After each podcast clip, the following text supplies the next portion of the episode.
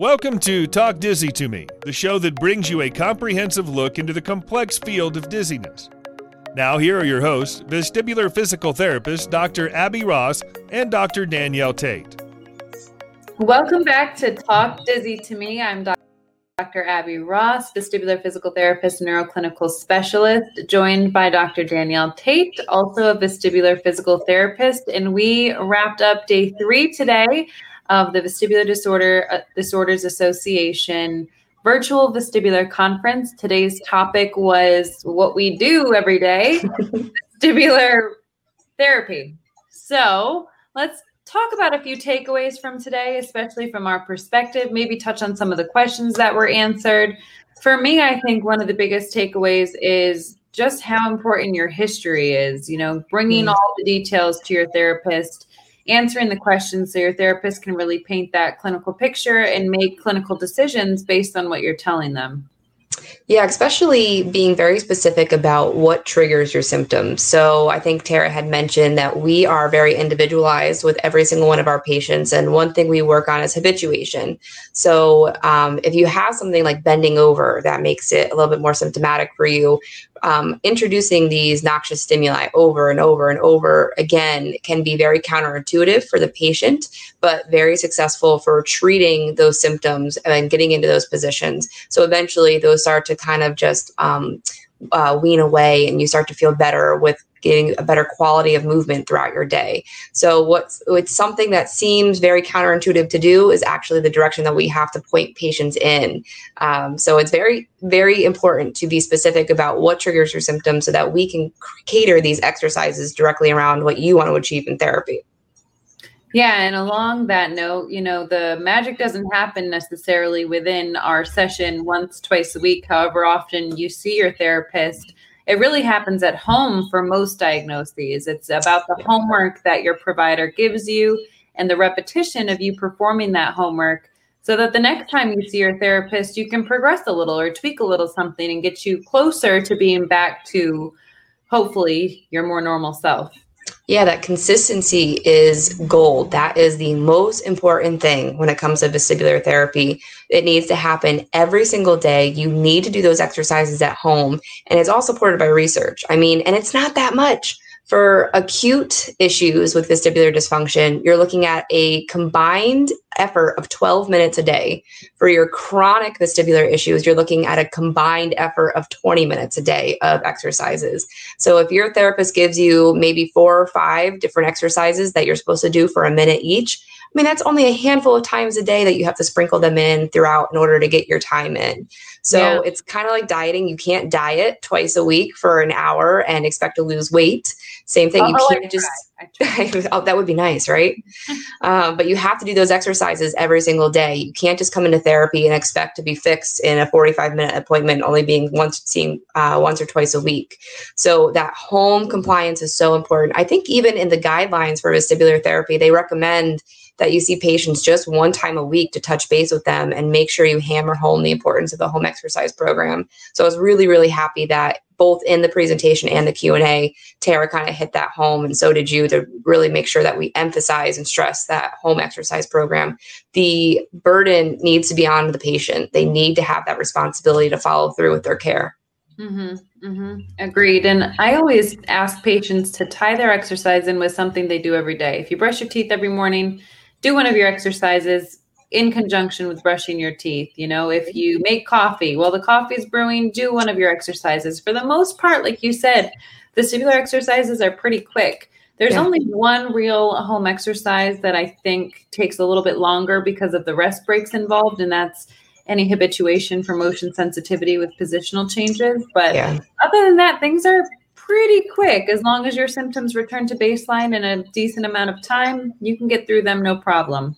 Absolutely. And I, I like how she also touched on the different types of therapy that we do, whether it's trying to get the system to come back on and strengthen, right? Um, or if it's something like a substitution where, yes, we know that your inner ear isn't working either on one or both sides, but we can strengthen the other systems that contribute to spatial awareness and balance by putting you through very specific exercises. There was a question in the chat about having bilateral loss. Mm-hmm. And just because you have bilateral loss, whether it's complete or if it's partial, there's still something that you can do as far as vestibular therapy is concerned.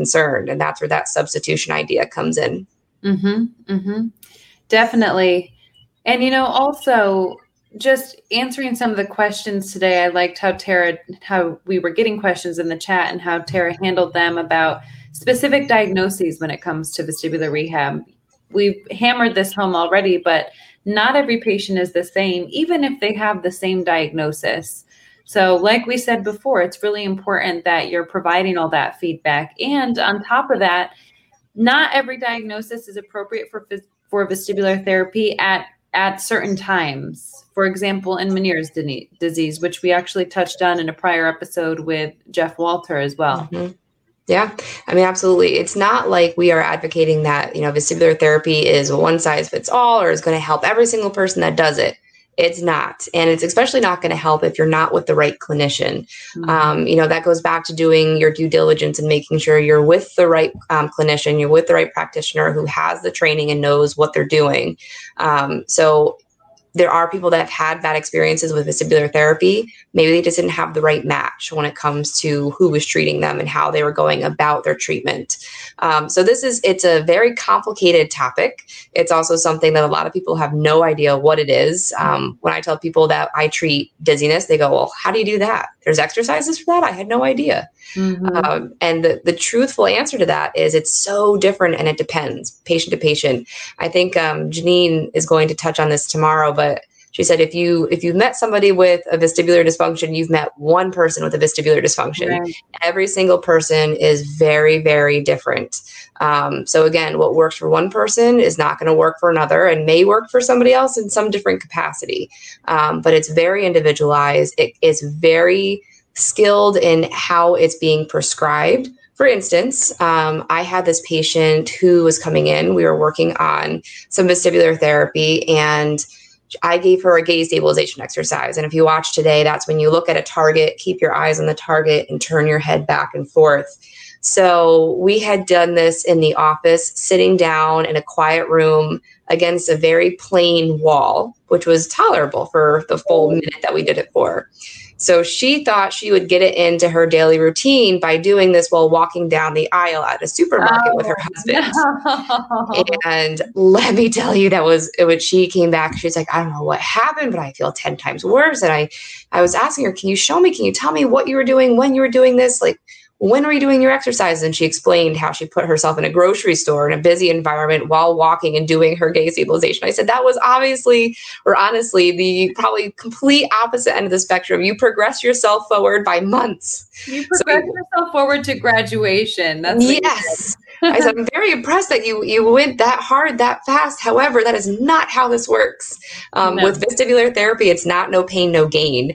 It is listen to your body, follow the rule of fives with not letting your symptoms get above a five out of 10, and really making sure that you don't flare things up and put yourself into a tizzy. Um, it can be very difficult, it can be very complicated, but it can also be very successful when done properly. Absolutely. And, you know, I think another part of this, like Danny mentioned, finding the right clinician. If you're not connecting with your clinician, if you're not having, you know, those conversations or do you, if you don't feel comfortable talking to your therapist, well, this isn't working for me, this is working for me, find another. I in the in the day and age of telehealth, you know, I, I do think more clinicians are readily available now, including Danny and I in the states of Florida, Virginia, Maryland, uh, South Carolina, South Carolina, Texas, and New York. Yeah. I mean, we do cover six states, not mm-hmm. all, but six of them. Um, and in the age of virtual therapy, which we talked about a little today with Tara, her clinic also is doing virtual therapy. And my take and her take was uh, that it's pretty good feedback from patients and clinicians alike. Surprisingly, maybe, yeah. but pretty good feedback. For the right people, um, you know, vestibular telehealth is the right way to go. And it can be extremely useful. It, it could be something that is just easier to fit into your day and able to um, help you progress and get through your symptoms. Um, I have to say, I love, love, loved the patient panel today. A third day in a row of just amazing people kind of giving us their stories. First of all, hearing from Alex um, and seeing him as a, a, technical pediatric patient, you know, he was only 15 when his symptoms came on. Like, it's it's pretty amazing to hear about that. It's rare. It's not something that you see all the time, especially as a as a vestibular clinician. I can't say I've seen anybody that young that wasn't a concussion or right. or similar and to have him go through that and hear his story and how that affected his social life and his school life and his sports and what they've done to kind of accommodate that into their everyday new normal was really interesting to hear. And same thing from Ashley. Mm-hmm. You know, she's still figuring out. And the fact that she was on the patient panel during a flare up. I mean, as soon as as soon as I saw her come up, I could just see the look on her face. You know the look, Abby. Yeah. Um, when you see them in the waiting room or when they first pop up on your screen, you can tell if it's a good day or a bad day. Right. And she powered through. She was very well spoken. She had a lot of great points um, to make that day, and she was honest. She said, "You know, I had to write everything down and refer to these if I if I needed to look back on stuff. And I love that. I really, really loved that she showed that she was powering through, that it sucked, but she was still showed up and she was still determined to make this a part of her day and her mission to help other people. So that was really cool to see. Absolutely. And, you know, I think my favorite part of Alex's story was when his mom started talking about his friends. That just touched me so much, whether they hold the door or they go a little slower or whatever it may be, whatever modification Alex needed at that moment, they were so responsive to it. And for, you know, teenagers or young adults, that's not always what you hear of. So that yeah. part really made me happy. And then there was someone that commented, in the chat, which I loved, and said that they have learned more from Ashley than any clinician they've been to. I mean, I don't love that they haven't learned those things from a clinician, but I just, I really do love that the vestibular community is so, so supportive of each other, and that that part really warms my heart. Well, it's it's interesting to bring that point up because you know we do have a lot more people out there on social media and starting blogs. And I mean, on Instagram, Instagram has become a huge platform now, I think, for people advocating for their story and putting information out there. And you know what? They're right. A lot of times you learn more from other people who have gone through something similar than you have from the clinicians and navigating the healthcare system. Um, it's just really interesting to hear that side of things and see that take shape. Um, since we've been uh, doing Talk Dizzy to Me, our podcast, and since I've started Vestibular Today, um, and have those social media platforms up and running, the amount of people that start to pay attention to your material is interesting. And then you start checking their pages out and see what kind of content that they have. And there is so much to offer as from diets and hooking up to other resources and hooking you up to the correct doctors and other products that they've been using. I know finding just that right missing puzzle piece could be huge for somebody going through vestibular dysfunction. So, to all of our patient panelists and to all of you guys out there that are advocating for um, what you've been going through and helping people with vestibular dysfunction, please, please, please keep it up. Um, you know, don't stop because you really are making a difference. It's it's really, really good to see. Yeah, and you know, I think we would be remiss not to mention Laura Calla, as she is ah. a patient who has vestibular migraines. And I believe her Instagram handle is dizzy.diaries. But I just think she's done such an unbelievable job leading the patient conversation, putting in her perspective as well, intertwining her perspective and really just the patient perspective in general has added such a nice touch to this vestibular conference. I can't imagine it without it. You know, we well, yeah, patient perspective. Do you also realize that she's in Australia live? Which is like one o'clock in the morning there. She is literally up in the middle of the night, like a rock star, um, just, you know, helping with these patient panels. And her ability to multitask and read the chat and engage and really circle back to the conversation blows my mind. I hope that I can someday be as great of a moderator as her. Um, and we are very, very lucky at VeDA to have her um, moderating this week for the patients. I think that is awesome. It has been just the cherry on top. We don't recommend interrupting your sleep if you have vestibular migraine. putting that out there. yeah, she's going to probably need a little bit of a vacation after this uh, this week's uh, conference. But I think so. Uh, another another really good day. I really hope you guys tune in tomorrow. Tomorrow is day four. We have Janene Holmberg presenting on 3PD or PPPD. Her, I've seen the the the talk. I've seen the presentation. It's it's one of my favorites. It's engaging. It's informational. There is so much to take away from it please tune in and listen or go back and listen to it if you're listening to this podcast and it's already it's already over but i think it's going to be fantastic and then we also have um, VeDA's kathleen strauss on friday talking about complementary and alternative medicine so you don't want to miss them you're going to want to go back and listen to the other days as well please please please just give it a look give it a look and let us know um, what you guys think uh, we'll continue to recap tomorrow so oh, yes. hear from her as well Yes, absolutely. Um, anything else, Abby? I think that's it. I think that's good. Well, I'll see you tomorrow. All right. Bye, everyone.